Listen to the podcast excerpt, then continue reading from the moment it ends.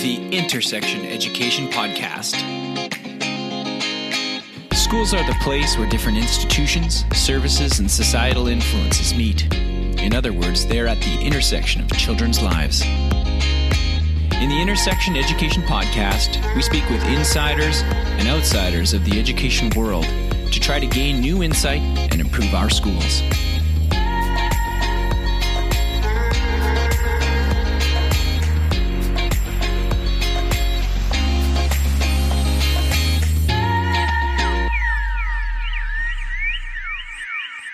Hello, and welcome to this edition of the Intersection Education Podcast. I'm your host, Corey Haley.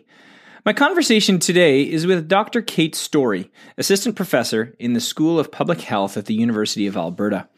The main focus of her research is how to improve the overall health of families and communities, and she tries to ascertain the interventions that have the best chance of positive outcomes for health. She often works with schools and has seen some work that is having a big impact on lives of students. If you want to know what she's kind of about, here are the names of two articles that she's co written, and I think they really speak about her involvement in schools. The first one is Understanding the Essential Conditions of Successful Implementation of Comprehensive School Health to Change Health Behaviors and Shift the School Culture. Quite the mouthful. And the second one is called Implementing Comprehensive School Health in Alberta, Canada The Principal's Role. If you've ever asked yourself, how you might have an impact on the health of your students, I think you're in for some great ideas from Dr. Kate's Story today. Now, if you like what you're hearing, connect with us at Intersection Education. You can go to our website, intersectioneducation.com, follow us on Twitter at intersectioned, and we're even on Facebook. We really appreciate it when you rate us on iTunes and leave a review. Here's my conversation with Dr. Kate Story. Dr. Kate Story, welcome so much to the Intersection Education Podcast. How are you today? I'm doing great. How are you? I am wonderful. I want to thank you so much for joining us. Let's get right into it. I know that uh, one of the areas uh, a focus in your work, because you've got quite a few, is school health, and that you have worked. Um, I, would say extensively with with schools. Um, it's kind of a big question to start off with, but when you look at your work and you look at how that comes and plays out in schools, what are some of the biggest lessons that you have learned in relation to supporting healthy students at school?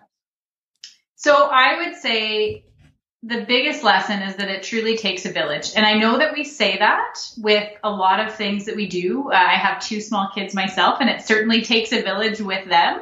But healthy kids and healthy schools absolutely 100% takes a village. And when I say the village, it's not just the kids in the schools and the, the teachers and the staff and the administrators, but it's the whole community surrounding that school, whatever that community might look like. So be it the physical space around the community or the social community. So I know uh, schools have changed in terms of, you know, not every kid goes to a school that they can walk to. So it's not always that physical community, but that social community of how can we all support uh, healthy kids and healthy schools. And it truly does take a village. So I would say that that that's a huge lesson learned. I would also say that, you know, healthy kids learn better. And so um, it's taken us a while to get to that point of realizing that of, you know, um, lifestyles have changed.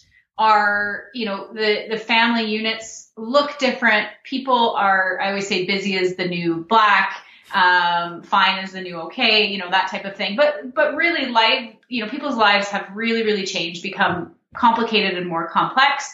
And so, you know, that makes things often a, a bit more, a bit more challenging. And so knowing that healthy kids learn better and that yes, our lifestyles have changed, but we can support kids by leading healthier lives is, is a pretty, you know, uh, big, big lesson.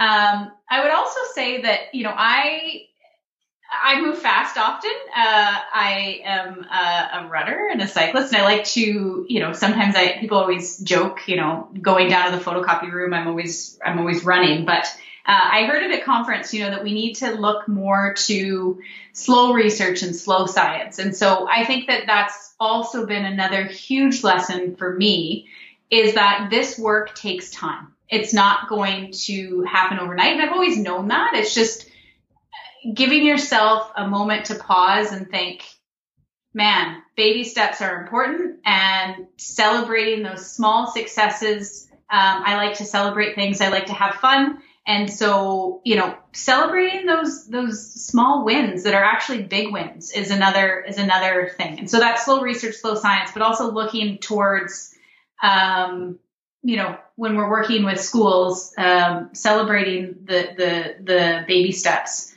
Um, there's a lot of other a lot of other lessons learned. I would say that for me, um, I'm always surprised and for me, this is a big passion and has driven a lot of my more recent work and has always driven my work, but it's become a huge focus for me is really prioritizing the youth voice.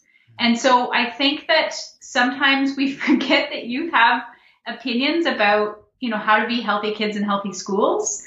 Um, and any educator knows that. We all know that, but we often just think it's too hard to involve kids in making these choices. And so really prioritizing that youth voice um, has been a really big focus for me uh, and a really, you know, I'm never, I, I always say this, I'm, you know, both never surprised at when you speak, but also always surprised and, and just amazed, right? You get, you get youth, ask them a question, what do you see in the future? And you're just, you just, if you just step back and listen, it's unbelievable the, the power of that voice, especially with the change generation coming up, um, I would say. So those are some of the the big lessons that I've learned. And also uh, another another thing that I always talk about is that this is not a binder. This is not a binder program. I can't just give you a binder to say, here's how to create a healthy school, um, you know, or here's how to create a healthy school community. There is no manual for this. Um, every school is unique and we need to value that autonomy and we need to focus on strengths of school communities and not deficits and there is no one size fits all binder where I can hand a binder to a school community and say here are step 1 step 2 step 3 and so um, I know that that's a lot of answers but those are kind of my those have been my ahas over the years um, uh, you know of looking at this work a bit more holistically. So.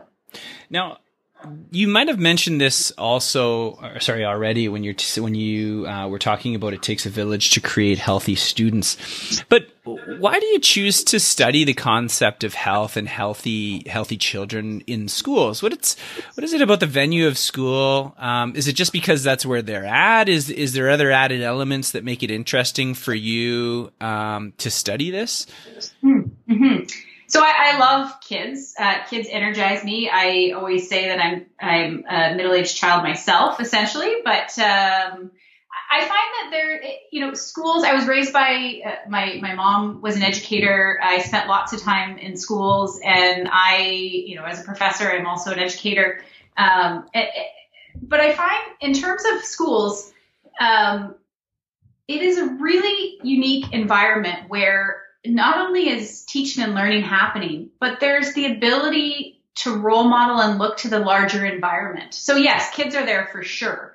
Um, but it's, there's an energy about schools, uh, and there's an opportunity with schools to really work with kids in a social and a physical environment. There's also rules and policies. And so you have this, this environment that can be you know, looked at more holistically than just the teaching and learning that's absolutely happening, but where kids can see, um, you know, health role model. They can see that role modeled in interactions amongst peers, amongst educators and teachers. They can see that role model in terms of the physical environment where they're seeing that demonstrated of what a healthy school community from a physical environment looks like, as well as healthy school policy. And so it, it is a really unique place and there is an energy about kids in schools and so for me that that's driven a lot of the work but also i think um, being able to impact those multiple environmental levels is also um, super rewarding for me uh, to, to be able to do that especially because i don't believe that this is an individual level problem i don't think that this is just simply you know eat healthy, move more type of thing where we're focusing on the individual. I think that we've we historically spent way too much time victim blaming of saying, you know, people should know what to do um, if they just ate healthy and uh, were more active. But we know that it's the environments that shape and provide context for what we do. And so being able to show that to kids and say, this isn't, we don't want to victim blame. We don't want to focus on deficits. Let's focus on strengths and let's focus on more of that bigger picture environment. Yeah. Now, now you said that there's no binder. You said that each school community yeah. is different, but I'm sure that you see some things that have a higher rate of success or you see some things that you believe the research is is is edging you towards saying, "Hey, try this out because we think it's going to work." For a large number of kids or for maybe that uh, a population of kids that are hard to reach in terms of health. What would you some of those big hitters are? What are some of the maybe maybe small but big things that schools can actually be doing uh, realizing that this is not a, every single school is going to be exactly the same. It is not a binder. There is no program. Yes. So, I mean, interestingly enough, a lot of my work over the last 10 years has been focused on trying to understand the essential conditions for creating healthy school communities. So mm-hmm. this is what I've been trying to do without focusing on a binder. And so we looked to um, evidence that we had been um, generating um, qualitatively, so collecting and generating stories across all sorts of different partners. So students, teachers, school staff, administrators, um, you know, superintendents, all sorts of different people involved in this to say, across all of these different partners, regardless of what the widget was that you were trying to uh, implement or create in your school community, what was consistent? So you decided that you wanted to have, um, you know, a healthy snack program, or you wanted to have an after-school running program. What made those types of things work? And so we did learn a lot. Mm-hmm. Uh, so we've called them the essential conditions, and we've since actually interviewed um, individuals in every province and territory uh, over the last year um, to see if they held true across Canada.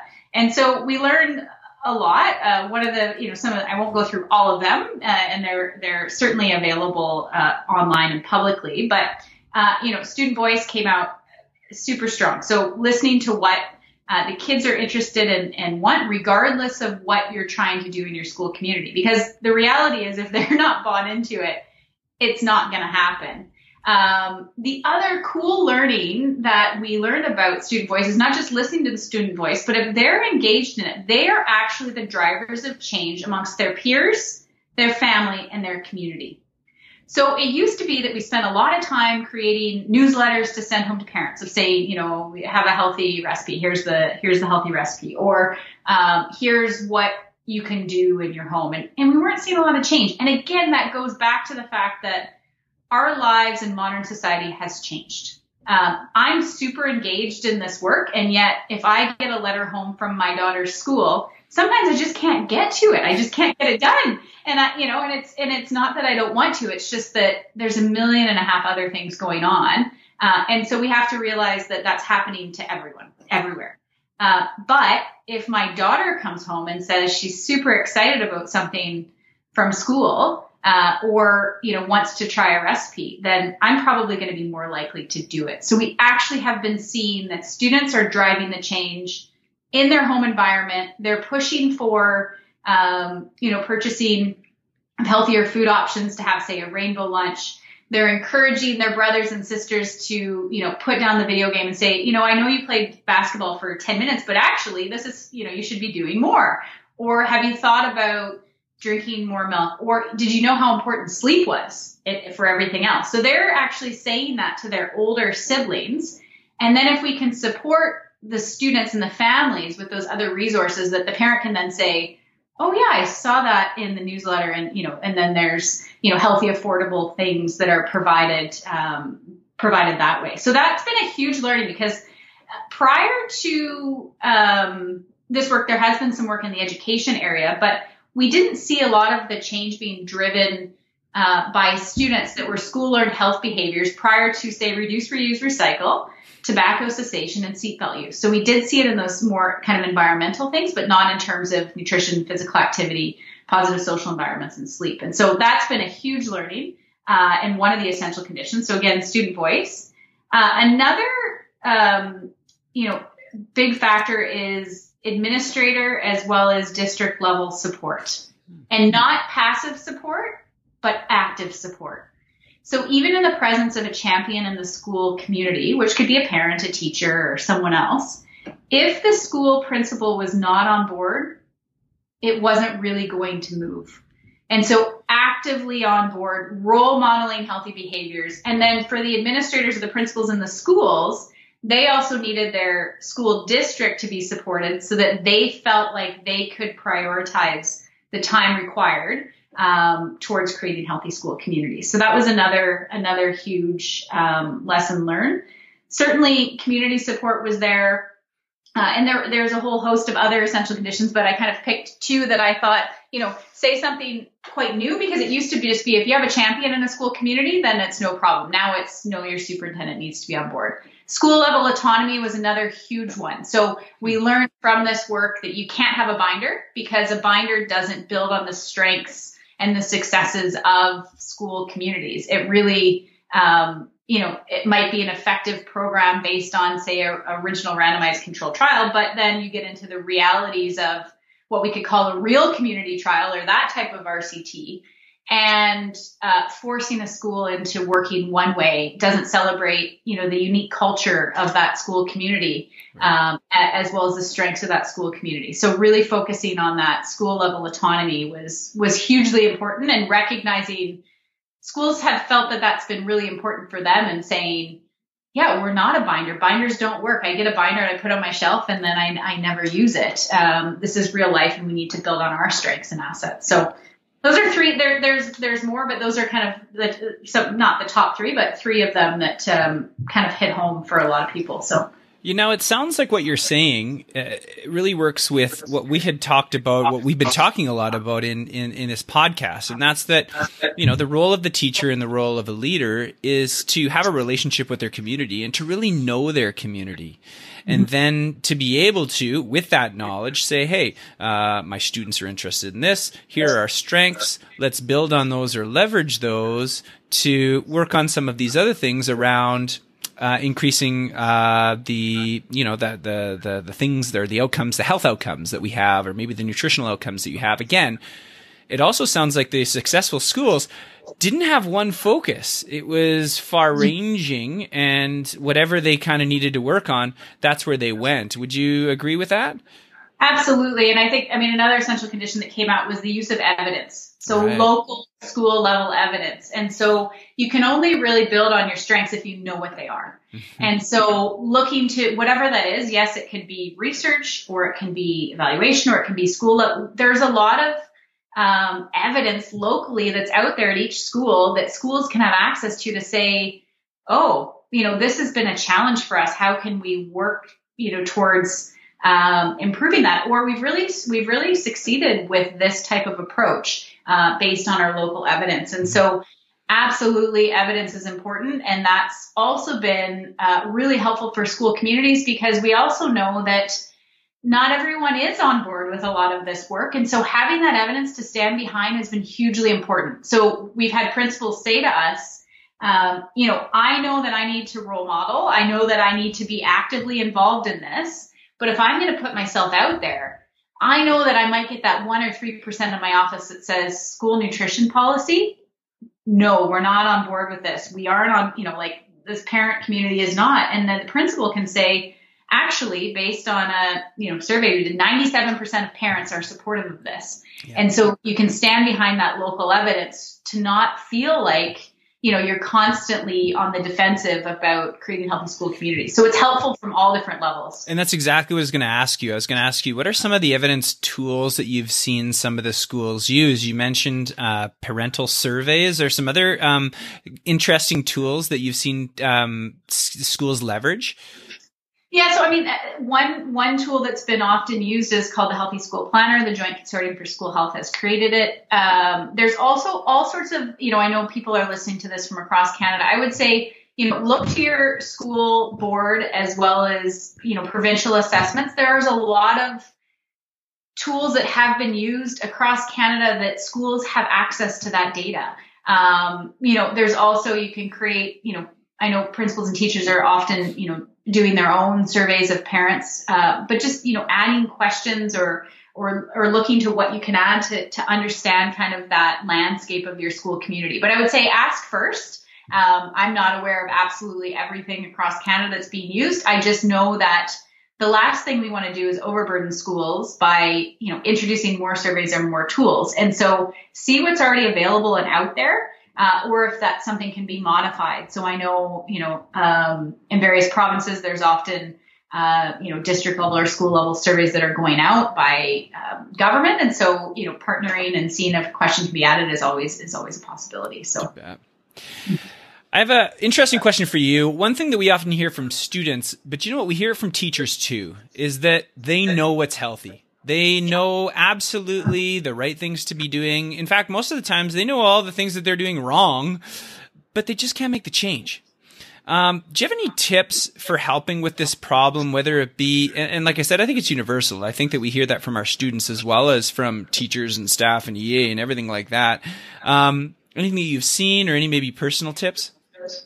So this is this goes back to the point of why I like working in schools and that we have done such a good job of blaming the individual over, you know, several, you know, historically, but it isn't every people, as you said, people know what to do. Um, we did some work with high school kids and I remember reading the interview transcript saying, Oh my goodness, their concept of what healthy quote unquote is, is so complicated that I could never, you know, no wonder why we feel bad about ourselves. You know, it was like, I need to sleep this many hours every night. I should never eat junk. Uh, I need to exercise daily. I need to uh, recycle. I need to do yoga. Like it was 10 things that just no human was capable of doing on a daily basis. And then they felt guilty about it. So I think that we need to first realize that yes, we have a lot of information at our disposal. People tend to know uh, what's healthy and what's not. And this comes back to the concept of our environment. Our environment is not supportive or conducive to living a healthy lifestyle. And so this is why I am so passionate about creating healthy school communities. So healthy schools within healthy communities that are supportive uh, of living, you know, in a healthy way. And so there are a variety of things that we can do. Um, you know, role modeling uh, healthy language. So even like role modeling healthy sleep talk amongst ourselves that are, you know, educators, teachers of saying, as opposed to saying, oh, I'm so busy, I'm so tired, I only slept this much last night. You know, that makes, um, it doesn't exactly create an environment conducive to supporting students and wanting to have, you know, healthier sleep habits. Also looking to, so that's more on the social environment, but the physical environment is really important. And so this is where, you know, having options for being physically active, for eating healthy in our school communities is so important because when you're faced with different choices, um, the healthy choice is not always the easy choice to make, especially when you're 10 or 12, you know, or 15 or 40, right? It's just, it's, it's not. And so, um, you know, finding ways for the school to potentially have, say, uh, a nutrition policy or provincial nutrition policies for schools. So, um, you know, we have guidelines in Alberta, but, you know, looking to policy there. Also physical activity policy. So we do have the daily physical activity policy, but how can we look to support active commuting? So are we supportive of that for our school communities? Do we have programs in place to allow for that? Um, and really again looking at those bigger environments again to see how can we if we want to make the healthy choice easy choice what does that require?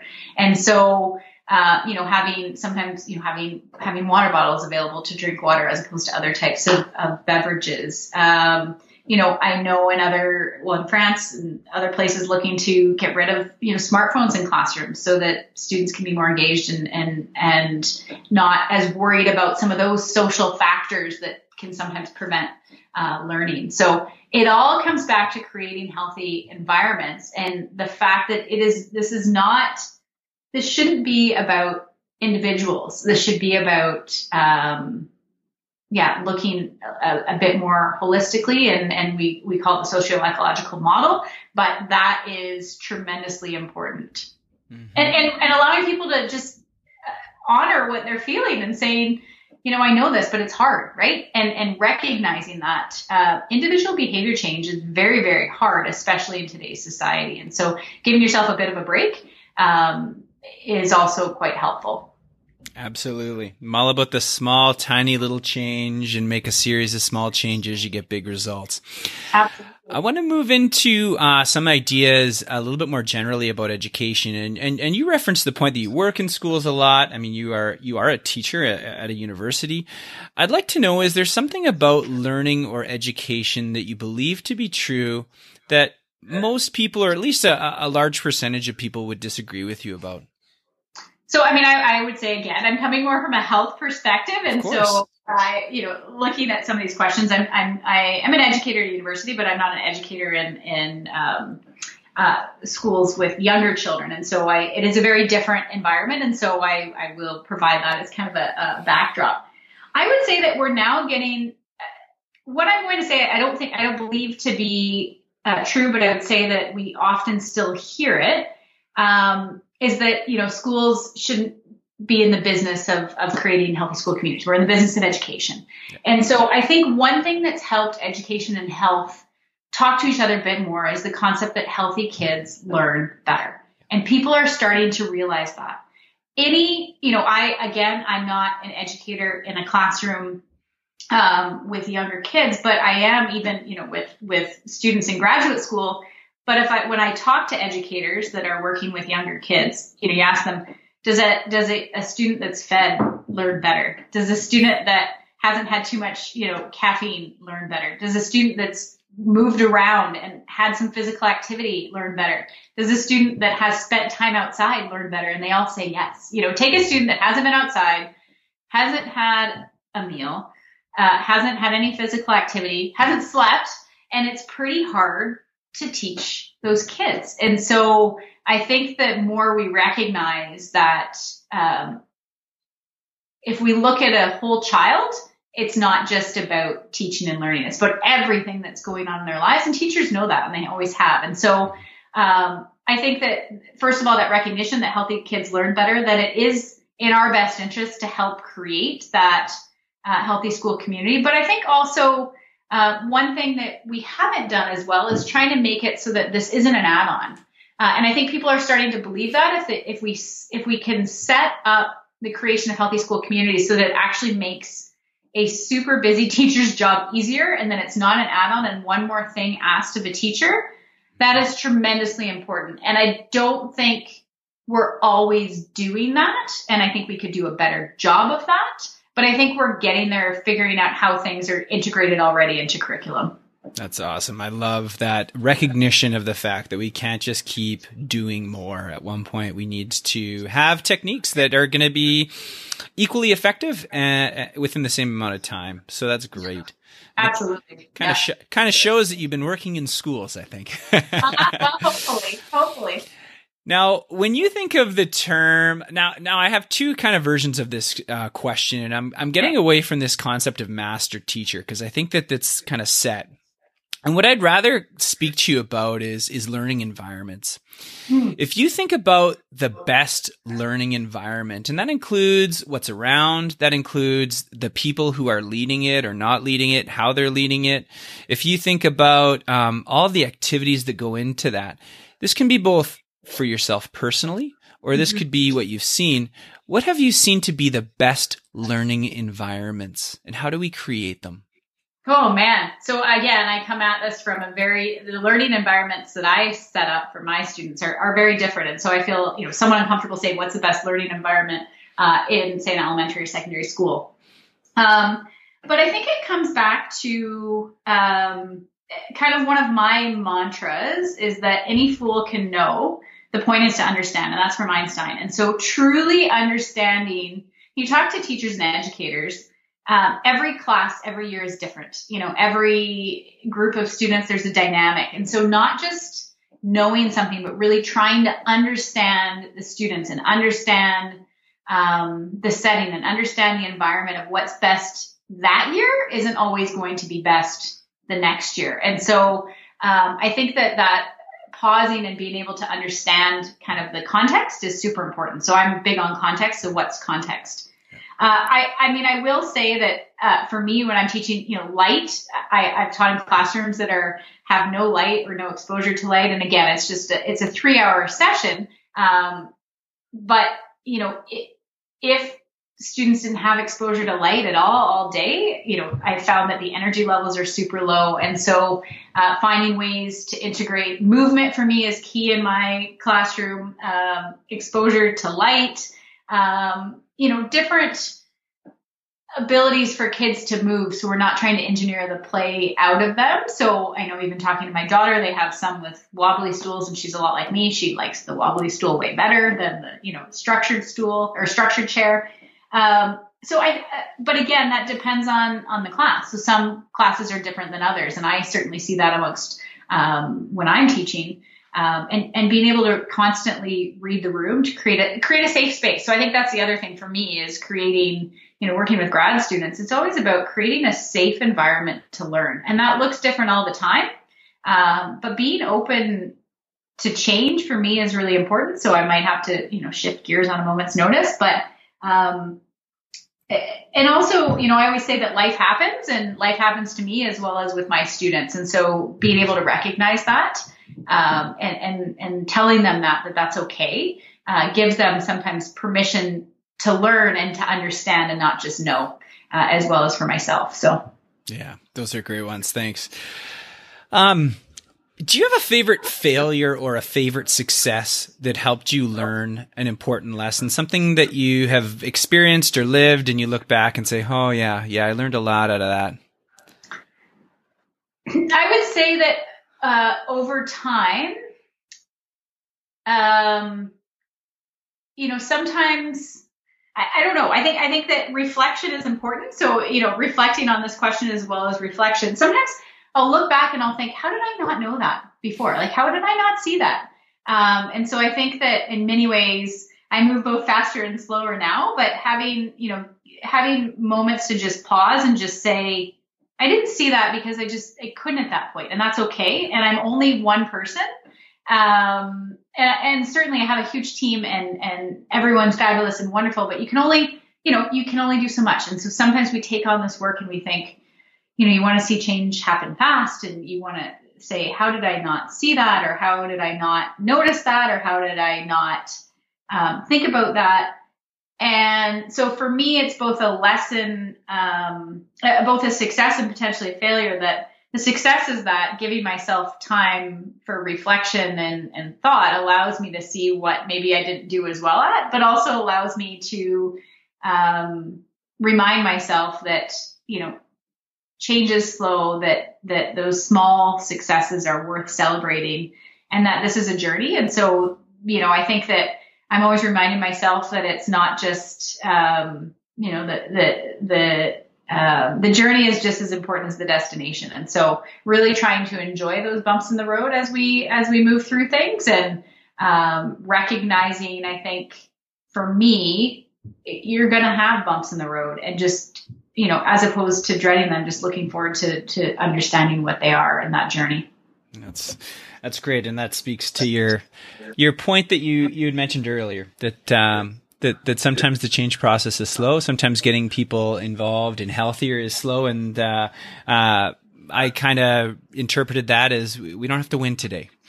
Um, exactly. We can, yeah. or maybe the win in quotation marks, the win can be can be a small win today. Yeah. Yeah. yeah.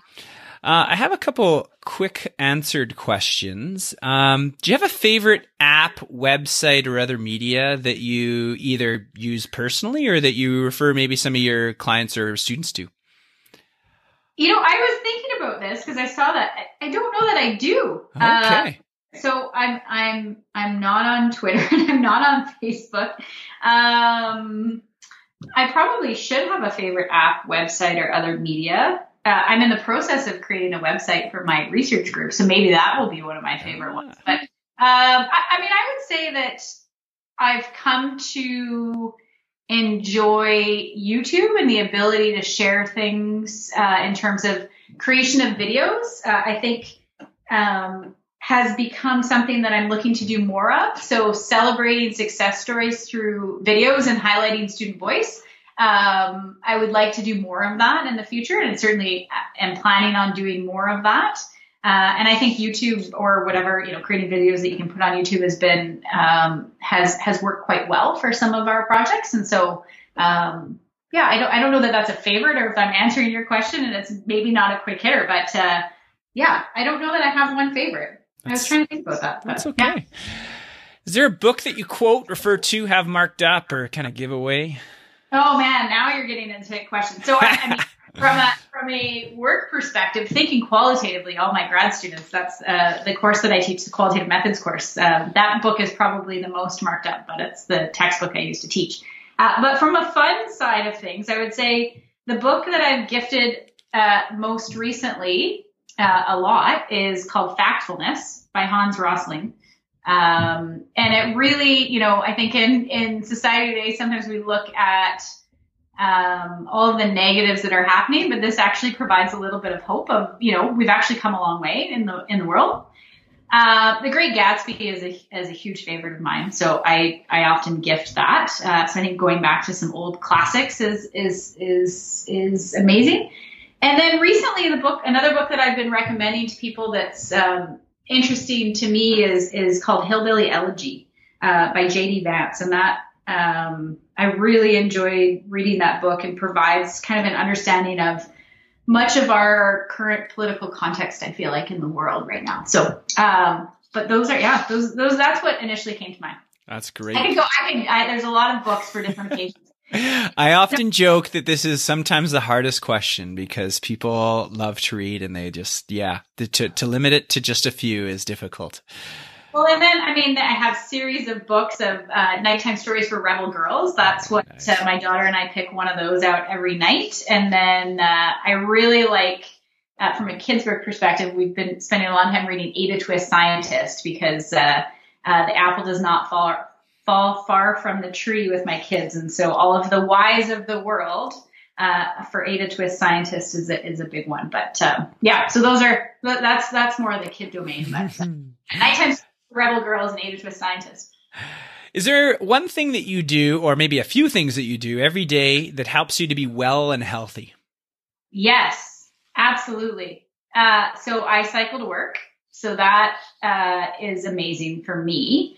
Um, I have it, like I said, I have a two year old and a five year old and, and they are amazing, but sometimes mornings can, you know, be a bit hectic and I want to be able to get to work and have kind of a clear mind. So hopping on my bike and being in the river valley is just uh, an amazing way to both start and end the day um, uh, from a clarity perspective. I also often run most days, so that's more of I would say the biking is more of kind of a mindfulness and clarity, and and the running is more of a stress relief uh, for me. So that's uh, one thing. Uh, sitting down at the table and we try. So our kids are little, so they're not in programs right now, but um, every night having dinner at the dining room table uh, if we can, um, and and we usually can because again they're small right now. Uh, but that's that's really important. I love cooking, so I, I love to cook. Um, I love spending time cooking, and so cooking with my kids at the end of the day, and then sitting down at the table uh, is is also helps me. Um, yeah, I mean those are kind of those are those would be the main things, but uh, yeah, just spending time outside. Um, just you know after dinner, little park out front, just running around, climbing trees. Just yeah, so those are reading yeah, lots of things. It, it could be short term or it could be long term. This next question Is there an organization or a person who really inspires you? I would say that there are a lot of organizations and people that inspire, inspire me for different reasons. So I looked at this and I thought, I can't just pick uh, one. I would say youth constantly insp- inspire me. Um, and I don't say that lightly. I know people often say that, but you know, if you take a moment to just step back and ask a question, even, you know, sometimes I'm surprised by my two year old's answers to things, you know, and that can be inspiring to my five year old. It just provides complete clarity. Um, but yeah, really genuinely being interested in what a student or the or you know a younger person thinks about something that's affecting them you know and just recognizing and saying that to them of realizing uh, in my work or in other situations of but if we take work for example we're trying to create healthy school communities you know what makes you like what jives for you? What gets you fired up you know create a healthy school community? And what they say if they feel like you're genuinely listening to them uh, is pretty amazing. So i would say that yeah, yeah. you you know inspire me. So That's yeah, great. Uh, let's talk about what's next for you. What are some of the questions or uh, studies you're looking at uh, conducting? What can we maybe look for, to you in the coming months and, and years um, around maybe health and schools? And yeah, so I mean, I would say that we're from a you know from a very much a work perspective um, within looking at the uh, essential conditions we're looking at trying to create indicators for those and that's come very strongly from school communities and from national organizations. And so, um, looking to create those indicators and figuring out how this could be used as a resource to support school communities, because it is the number one question that I get. Okay, if it's not a binder, then tell me how to do it because I don't know how. Uh, so that's something that's um, definitely uh, coming um, up next. And I think that goes across all different, um, you know, projects that I'm, I'm working with. So I work with a, a number of different uh, projects and programs. And so uh, I think that that's, you know, in many ways a, a common theme. And then just, uh, you know, figuring out how we can do uh, a better job of connecting all of the different pieces. And so I think that, you know, there's a lot of, we always say there's a lot of pockets of brilliance uh, out there. And so I work uh, certainly within Alberta, but across Canada as well, um, you know, with with schools as well as jurisdictions, with provincial organizations, with national organizations. And so I think that for me, um, really figuring out how to how to align that and share those stories in a in a purposeful and meaningful way is is another big thing for me. Yeah. So. Uh, let's say people are wanting to connect with you, follow along with your work. Um, I heard that the website isn't quite there yet, but uh, what might be some of the ways that they could uh, they could reach out to you or just follow along?